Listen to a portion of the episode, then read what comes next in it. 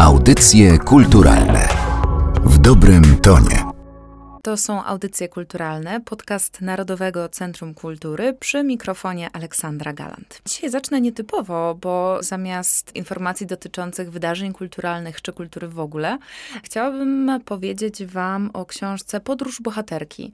Podróż Bohaterki to jest bardzo ważna książka napisana przez Maureen Murdoch, amerykańską psychoterapeutkę, psychoterapeutkę rodzinną.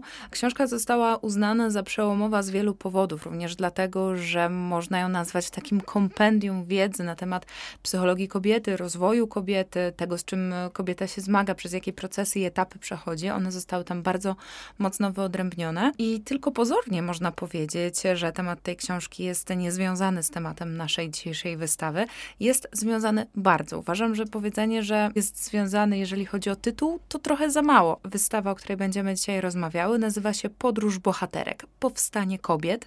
To jest nowa wystawa czasowa, którą może możemy oglądać do lipca przyszłego roku, czyli 2024, w Muzeum Powstania Warszawskiego. E, być może podobnie jak ja zadacie sobie pytanie, gdzie tutaj jest powiązanie, gdzie tutaj ta amerykańska psychoterapeutka pojawiła się przy okazji Powstania Warszawskiego. Powodów może być wiele, ale o tym, jakie one są, wydaje mi się, że najlepiej opowie kuratorka tej ekspozycji, pisarka i reporterka Karolina Sulej. Dzień dobry, jest mi bardzo miło, że mogę porozmawiać o wystawie, szczególnie w tym kontekście psychologii psychologicznym właśnie, bo tak jak powiedziałaś, Olu, jest tak, że ta perspektywa, te narzędzia psychologiczne i w ogóle perspektywa interdyscyplinarna w myśleniu historii jest mało popularna w obrębie takich tematów, które mają ustaloną narrację, taką, której się wszyscy uczymy na pamięć właściwie od podstawówki.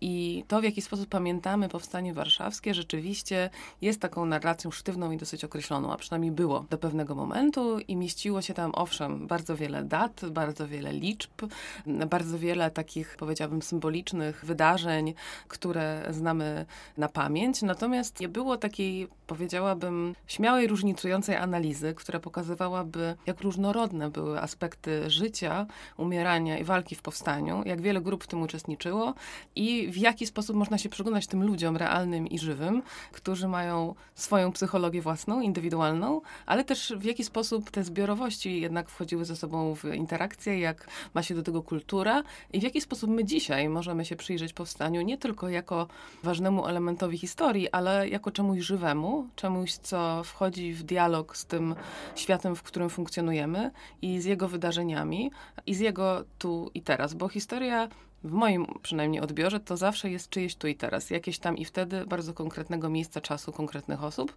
I im bliżej się do tego znajdziemy, tym więcej nie tylko będziemy rozumieć historii, ale i będziemy mieć większą empatię i uważność na to, co się dzieje dziś. Zastanawiam się nad słowem bohater, bo to jest słowo tak nierozłącznie tak związane z wspominaniem powstania warszawskiego.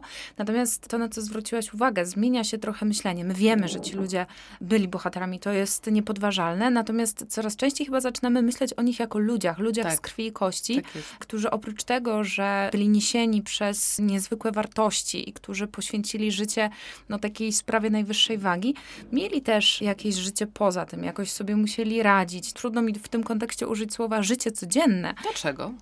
To jest no bardzo się, ważne. Wydaje się to takie bardzo przyziemne przy Tej powstaniu. przyziemności nikt by nie przeżył. To jest akurat taka cecha osób, które przetrwały, że one praktykowały życie na co dzień, nawet jeśli to było praktykowanie w szczelinach istnienia dosłownie między jedną śmiercią a drugą, to bardzo było ważne, żeby pamiętać o tym, żeby zrobić rzeczy nawet najbanalniejsze. Nie wiem, poszukać wody do mycia, uczesać się jakoś, opowiedzieć sobie dowcip, bawić się, głupawkę mieć. Tam jest takie zdjęcie na tej wystawie bardzo piękne i śmieszne. Dwóch kobiet, które udają oświadczyny, jedna drugiej się oświadcza z takim wielkim bukietem kwiatów i robią takie teatralne gesty.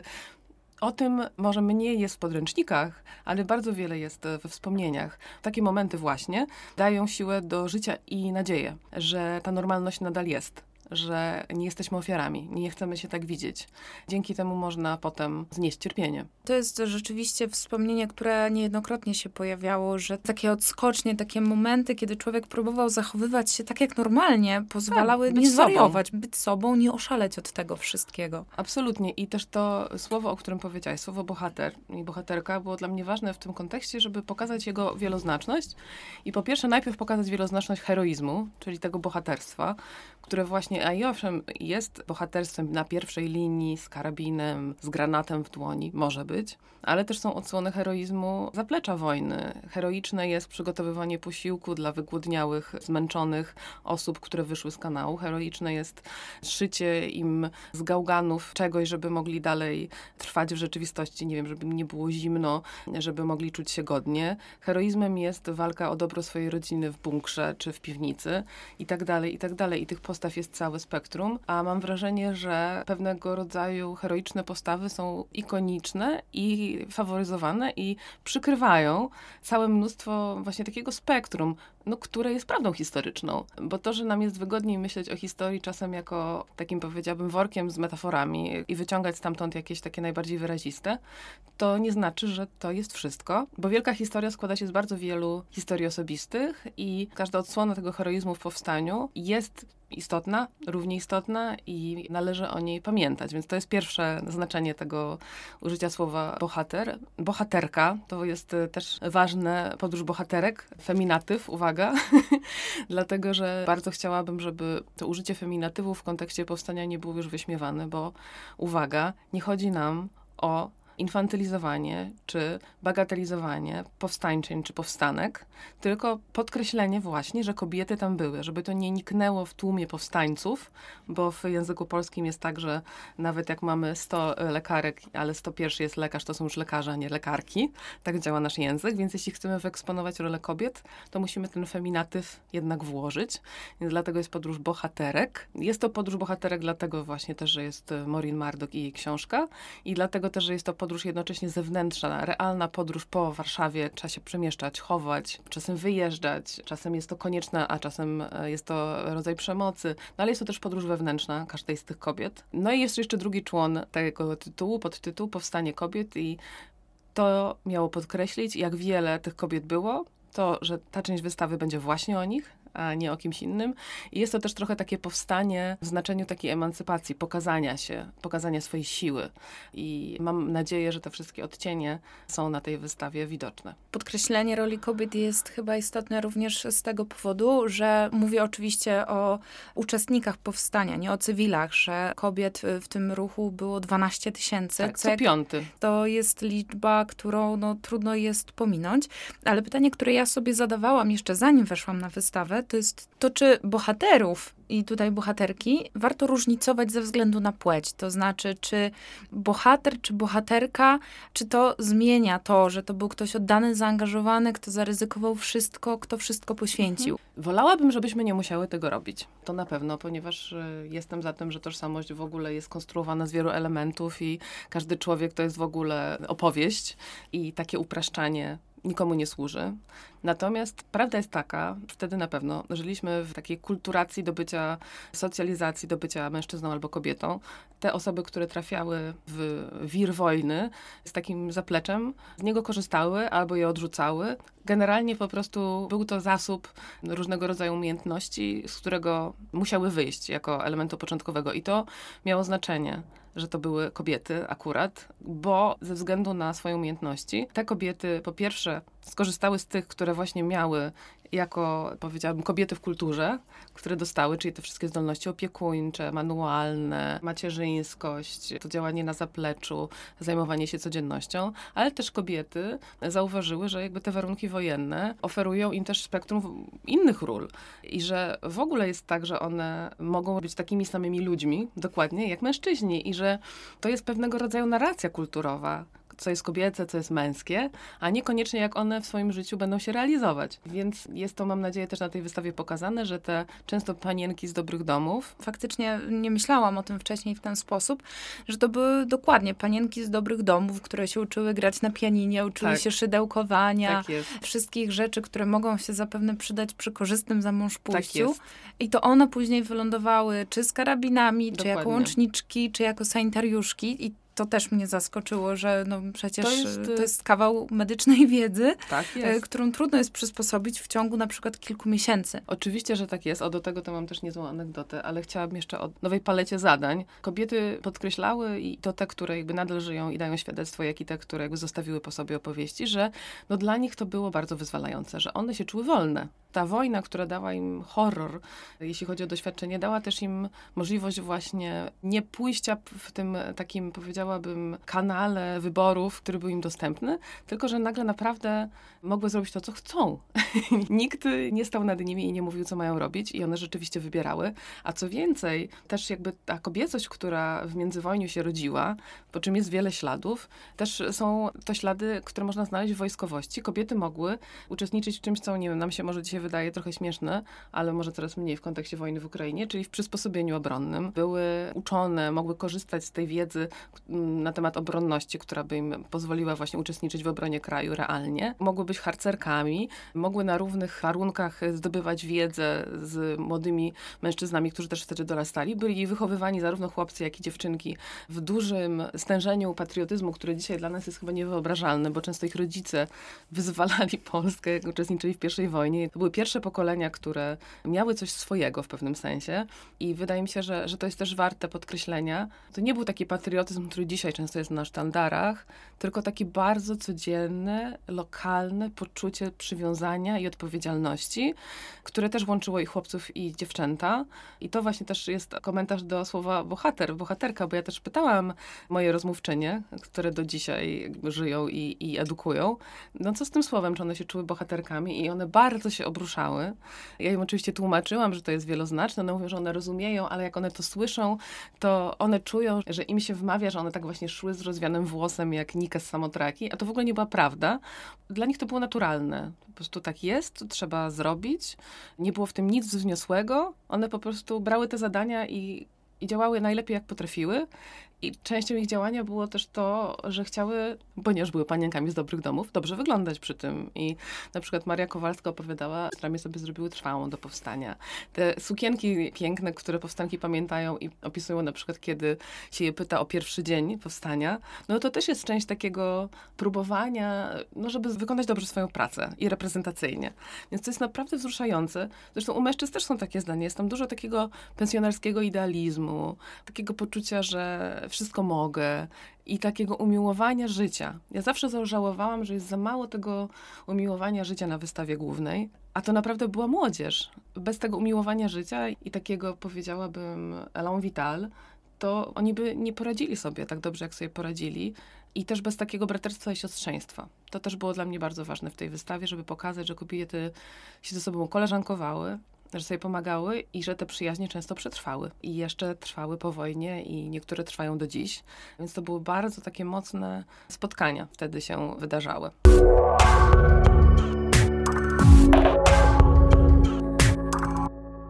Kiedy mówiłaś o tym umiłowaniu życia, ale też o takiej dbałości, trosce o codzienność, no bo czymże Mhm. innym jest zrobienie sobie fryzury na specjalną Dokładnie. okazję. Co prawda specjalna okazja tutaj nabiera trochę innego wymiaru i mówimy o niej w innym kontekście. Może to jest moment, żeby powiedzieć, że wystawa, której jesteś kuratorką, opowiada o podróży bohaterek w dużej mierze przez przedmioty. Przedmioty, które zgromadziłaś, które pochodzą z zasobów Muzeum Powstania I nie Warszawskiego. I nie tylko oczywiście.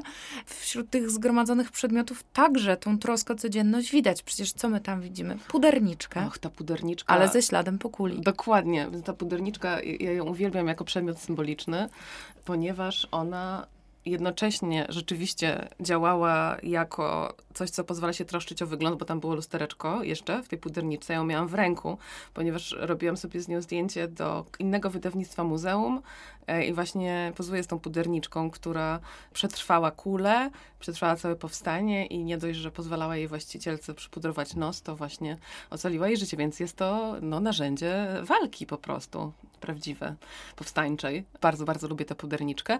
No i w ogóle chciałam dowartościować takie przedmioty, które były schowane w czeluściach muzeum do tej pory, ponieważ trochę, no właśnie, nie pasowały do tej mrocznej opowieści, głównie o śmierci. Jakieś takie były zbyt drobne, delikatne na tę monumentalną ekspozycję. A paszki. A paszki, a właśnie my chcieliśmy pokazać e, razem z twórcami tej wystawy, z e, Kasprem Skirgiło-Krajewskim i Anią Rzeźni, które działa, że działają razem jako duet, że te przedmioty zasługują na odpowiednie oświetlenie, na odpowiednie wyeksponowanie i dlatego ta wystawa ma takie piękne postumenty nawet dla tych drobnych przedmiotów, które w ogóle mogą się Państwu kojarzyć całkiem słusznie. Mogę zgadnąć? No, Mnie się kojarzyły, ale boję się, że teraz popełnię jakieś Nie, straszne nie, nie. Mnie się one kojarzą z takimi ekspozycjami jubilera. Oczywiście.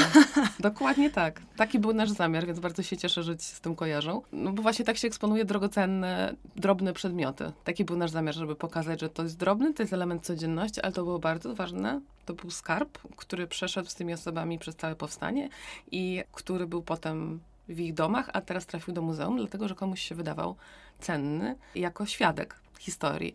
Więc te drobne rzeczy właśnie jak apaszki, jak pilniczki do paznokci, jak korale z papieru i inne większe jak torebki takie na ramię z płótna, plecaki, jak bluzki, sukienki, buty, czego tam nie ma. No naprawdę jest dosyć dużo tych takich codziennych elementów, rzeczy osobistych. No i one wszystkie dla mnie są śladem czyjegoś życia i znakiem człowieka, że nie wiem jak tobie, ale mnie się uruchamia empatia natychmiast, jak patrzę na coś, co było w kontakcie z czyimś ciałem w tak trudnych warunkach. Zwłaszcza, że przecież tych pamiątek nie ma wcale tak dużo, co Tak. też jest kolejnym dowodem na tragedię powstania, dlatego wszystko niesie w sobie jakiś niesamowity ładunek Absolutnie. emocjonalny. Dowodem na tragedię powstania niewielka ilość tych pamiątek jest, oczywiście, ale też e, jest dowodem na to, w jaki sposób pracowała pamięć po wojnie. Że były takie obiekty, najczęściej właśnie te związane z codziennością, ubrania, które no nie wydawały się takie istotne jako element przyszłych ekspozycji. Plus, i to chyba było najważniejsze, i tak jest w muzeach też Holokaustu na przykład na całym świecie, że może nie na całym świecie, ale jest mało tych rzeczy na całym świecie, bo one po prostu były tak zwanymi przydasiami po wojnie. Nie było za bardzo rzeczy, ubrań, ludzie byli biedni, więc wszystko, co dawało się wykorzystać, to się korzystało z tego, a nie myślało się o tym, że to jest świadek historii i należy tę część garderoby oddać do muzeum. Więc stąd te rzeczy, które przetrwały, były bardzo ważne dla ludzi, którzy je zachowali, ochronili je zwyczajnie. No i jeszcze na dodatek musiała się pojawić jedna bardzo ważna taka zmienna, to znaczy, że my w Polsce, i to trzeba powiedzieć, bo jesteśmy z tego dumni, ja jestem dumna, że mamy takich specjalistów, mamy niesamowicie uzdolnionych konserwatorów martyrologicznych, konserwatorki najczęściej. I to jest bardzo szczególny rodzaj umiejętności, bo nie dość, że trzeba przedmiot zakonserwować, no tak, żeby się nie rozpadał, żeby się ta destrukcja nie posuwała, żeby wyglądał może nie tyle jak nowy, ale żeby wyglądał reprezentatywnie, bo trzeba zatrzymać w tym przedmiocie czas, w którym on przeżył właśnie tę martyrologię z tym człowiekiem, do którego należał. Jest taką kapsułą czasu, więc nie tylko ma wyglądać, ale też ma nosić ślady tego czasu, nie wiem, na przykład krew albo szycie, zagniecenia, no musi tam ta pamięć być zawarta i to jest bardzo trudna konserwacja, więc te przedmioty tym bardziej są szalenie cenne. Jest na przykład taka bluzka, która leży na szkle i ona jest taka jakby robiona na drutach, bardzo delikatna. Z syrenką. Tak. Ja marzyłam o tym, żeby ją wyeksponować jakoś tak, powiedziałabym, bardziej zamaszyście, na jakimś manekinie, oświetloną, a konserwatorki tak ją nosiły po prostu delikatnie, jak jakiegoś po prostu motyla i położyły na szkle też właśnie jak takiego owada e, w Muzeum Entomologicznym i nie można w ogóle ruszać tego nic, ani tego specjalnie oświetlać, bo to jest tak delikatny przedmiot, więc to Bo są... ona na- jest chyba wyszydełkowana. tak, tak, ona jest wyszydełkowana i w związku z tym szalenie, szalenie delikatna, a ona przeżyła swoje, ponieważ jakby nie dość, że towarzyszyła jej właścicielce przez całe powstanie, to jeszcze przepłynęła z nią Wisłę. Więc no naprawdę jest wieloznaczna i piękna. I sporo jest właśnie takich obiektów, które no, wymagają wielu zabiegów, żeby, no, żeby trwały. A wydaje mi się to szczególnie istotne w czasach, kiedy powoli odchodzą już ostatni świadkowie i ostatnie świadkinie, osoby, które przetrwały i te przedmioty, które po nich zostaną, powinny świadczyć dalej, póki jeszcze mogą. Stąd zresztą wziął się mój pomysł na takie zakończenie wystawy, takie trochę wyjście, taki pokój refleksji, który ja nazywam pokojem babci. Tam można usiąść przy meblościance na kanapie, w takim właśnie salonie, który się kojarzy z jakimś takim babcinnym pomieszczeniem. E, I tam znajdują się przedmioty, które jakby my podnieśliśmy do ranki obiektów muzealnych, które należą do powstańczyń byłych, do dzisiejszych babci i prababć, które mają w domach i są ich ulubionymi rzeczami. Więc my je tam pokazałyśmy, oświetliłyśmy i są tak uczczone jako część życia tych wspaniałych kobiet, a one właśnie w tej części opowiadają nie tylko o powstaniu, ale też po prostu o sobie, bo ja zawsze żałowałam, że jak są osoby, które mówią o historii, o ważnych momentach, no to się je redukuje tylko do tego fragmentu ich życia. A to są przecież osoby, które żyły wcześniej i żyły później i robiły mnóstwo fascynujących rzeczy niejednokrotnie, więc bardzo zachęcam, żeby się też przyglądać tym bohaterkom. Jest ponad 50 imion, nazwisk na tej wystawie i jest prawie tyle biografii, większych lub mniejszych, ale można potem jeszcze sobie wiedzę powiększać i rozszerzać. Mamy też taką mikrobiblioteczkę tam w tej sali, pokój babci, więc można od razu sobie podejrzeć, co można dalej zrobić ze swoją wiedzą. No jeszcze tylko dopowiem, zanim zadasz kolejne pytanie, że ja oczywiście i my oczywiście jako twórcy wystawy się nie łudziliśmy, że my wyczerpiemy temat. To raczej było takie podanie narzędzi, którymi można się posługiwać, żeby potem dalej wyruszać w podróż już samotnie. Mnie się to wydaje kluczowe, żeby wystawa, książka, publikacja, rozmowa miała w sobie taką moc, żeby kogoś zainteresować tematem i żeby dalej szedł już sam i rozglądał się dookoła i, i rozwijał to zainteresowanie. Wspomniałaś o tym, jak wystawa się kończy, co się na niej znajduje, ale wydaje mi się, że spośród bohaterek tej wystawy pominęłyśmy osiem takich szczególnych, Tak które no nie do końca są bohaterkami tej wystawy. I których, Przewodniczkami. tak, przewodniczkami, zgadza się, bo to nie ich historia jest tam opowiedziana, one są tam potraktowane jako przykład, jako taka właśnie przewodniczka. Osiem greckich bogiń, Tak. które wszyscy kojarzymy z mitologii. Można zaryzykować stwierdzenie, że to są te najważniejsze boginie. Myślę, że można, tak. Tutaj chyba znowu trochę możemy się y, ukłonić w stronę książki Podróż kobiety, bo tam one się także pojawiają. No ale powiedz, skąd to zazębienie? Skąd Warszawa 44, a gdzie mitologia grecka? Tak, tak. Muzeum Powstania jest przestrzenią szalenie otwartą i przychodzą tam różnorakie osoby, nie tylko z Polski, ale też z zagranicy. I bardzo mi się podobało w takim symbolu boginicznym to, że no jesteśmy bardzo oswojeni z mitologią jako pewnym narzędziem opowiadania o kulturze, także polskiej, też właściwie od podstawówki. No i to też są takie postacie obecne w popkulturze. No, nie mogę powiedzieć, że nikt nie znajdzie się, kto nie wie o boginiach greckich, ale no naprawdę jest to dosyć, powiedziałabym, są to dosyć popularne wyobrażenia, które też zaczęły, no chociażby w jungizmie, ale też w wielu innych funkcjonować takich humanistycznych jakichś opowieściach, jako dobre metafory, jako pewnego rodzaju właśnie archetypy dotyczące jakości w kulturze. Nie, że jakieś realne boginie, tylko że takie właśnie opowieści o cechach i jakościach, które mamy wokół siebie. Bo tak w ogóle jest mitologia skonstruowana, że bogowie to są tak naprawdę opowieści o nas ludziach, tylko wcielone w jakieś postaci, które coś przeżywają. Ale tak naprawdę to są właśnie nasze podróże różnorakie, które się tam dzieją.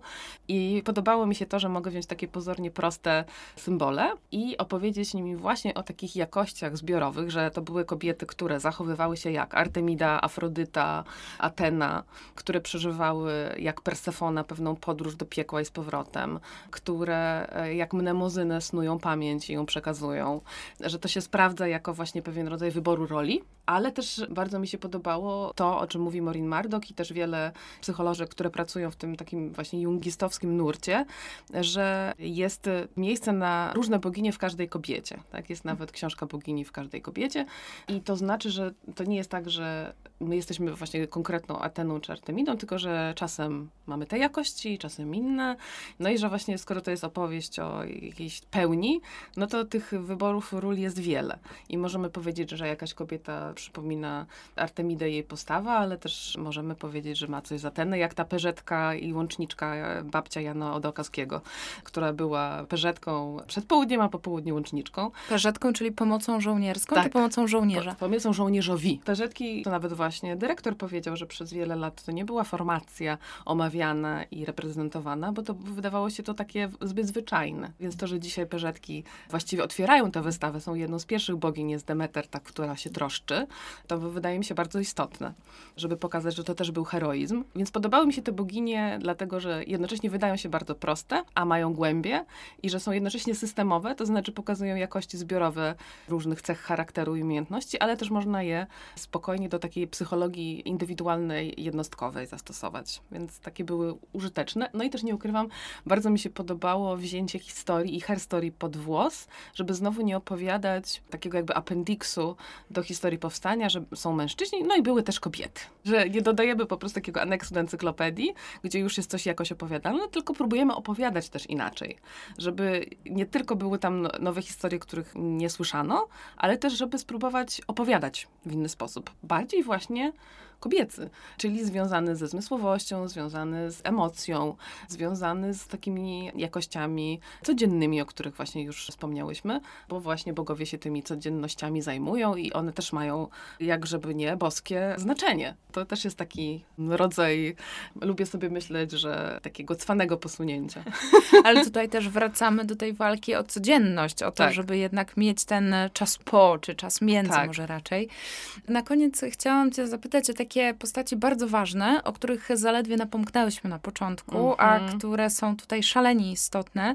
Mianowicie to są kobiety, które nie brały udziału w powstaniu, Tak. ale w czasie powstania o swoje życie, życie swoich i swoich bliskich walczyły na wystawie nazywane cywilkami. Bardzo nam zależało na tych kobietach, żeby one się tam znalazły, ponieważ nikogo nie zdziwi, jeśli powiem, że mówienie o powstaniu do tej pory jakby dzieliło się na dwa nurty. Jeden reprezentował Miron Białoszewski i codzienność i mówienie o tym właśnie, że cywile ponoszą pewne koszta tego, co się dzieje w Warszawie razem z miastem i są powstańcy i powstanki i to jest narracja, że tak trzeba było, narracja bohaterska. Na tej wystawie chcieliśmy pokazać, że wszędzie byli ludzie, którzy walczyli, każdy tak jak potrafił i że nie można zapominać o tym, że cywile byli częścią powstania na różne sposoby. Kobieta, która siedzi w schronie, myślę, że dzisiaj to naprawdę mamy ten obraz przed oczami, co to znaczy być kobietą siedzącą w schronie, bo widzieliśmy takie obrazy w Kijowie, ludzi z metra na przykład, a tutaj jakby siedzisz w schronie i musisz się zatroszczyć o swoje dzieci, o starsze osoby. Też starsze osoby były często pomijane z tej opowieści o powstaniu, ponieważ zwykle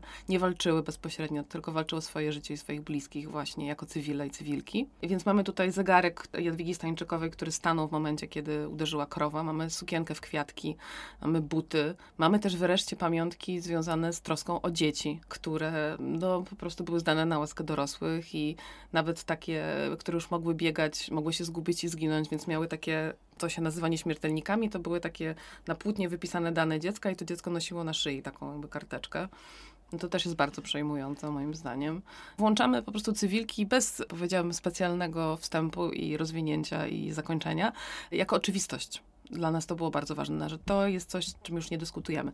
To jest część tej opowieści, tego całego spektrum, w którym mieszczą się też bardzo niekobiece bohaterki, w cudzysłowie, czyli takie, które nie dają życia, ale śmierć, wykonawczynie wyroków. Kobiety, które biorą na siebie tego rodzaju zadania, więc chcieliśmy pokazać zwyczajny, ludzki aspekt bycia w powstaniu i podkreślić, że właśnie kobieta jest tak samo ludzka jak mężczyzna. Wiem, że to brzmi jak banał, ale naprawdę wydaje mi się, że łatwo czasem w historii się upomnikowić bardzo i zapomnieć, że to były osoby z krwi i kości po jednej i po drugiej stronie, że to nie były dekoracyjne łączniki z czerwonymi ustami po jednej i dzielni chłopcy z rozwianym włosem po drugiej, tylko że to były osoby, które naprawdę zmagały się z wieloma rzeczami, z własnym strachem, brakiem umiejętności, z własnymi przyzwyczajeniami, z higieną, z często trudnymi emocjami względem siebie i też pięknymi, bo z miłością, ale też stratą i tak dalej, że to nie da się upomnikowić tego. To historia jest w ciągłym ruchu w pewnym sensie, bo jest opowieść o tam i wtedy zawsze jest jakimś ruchem, jest jakimś takim właśnie trochę jak film.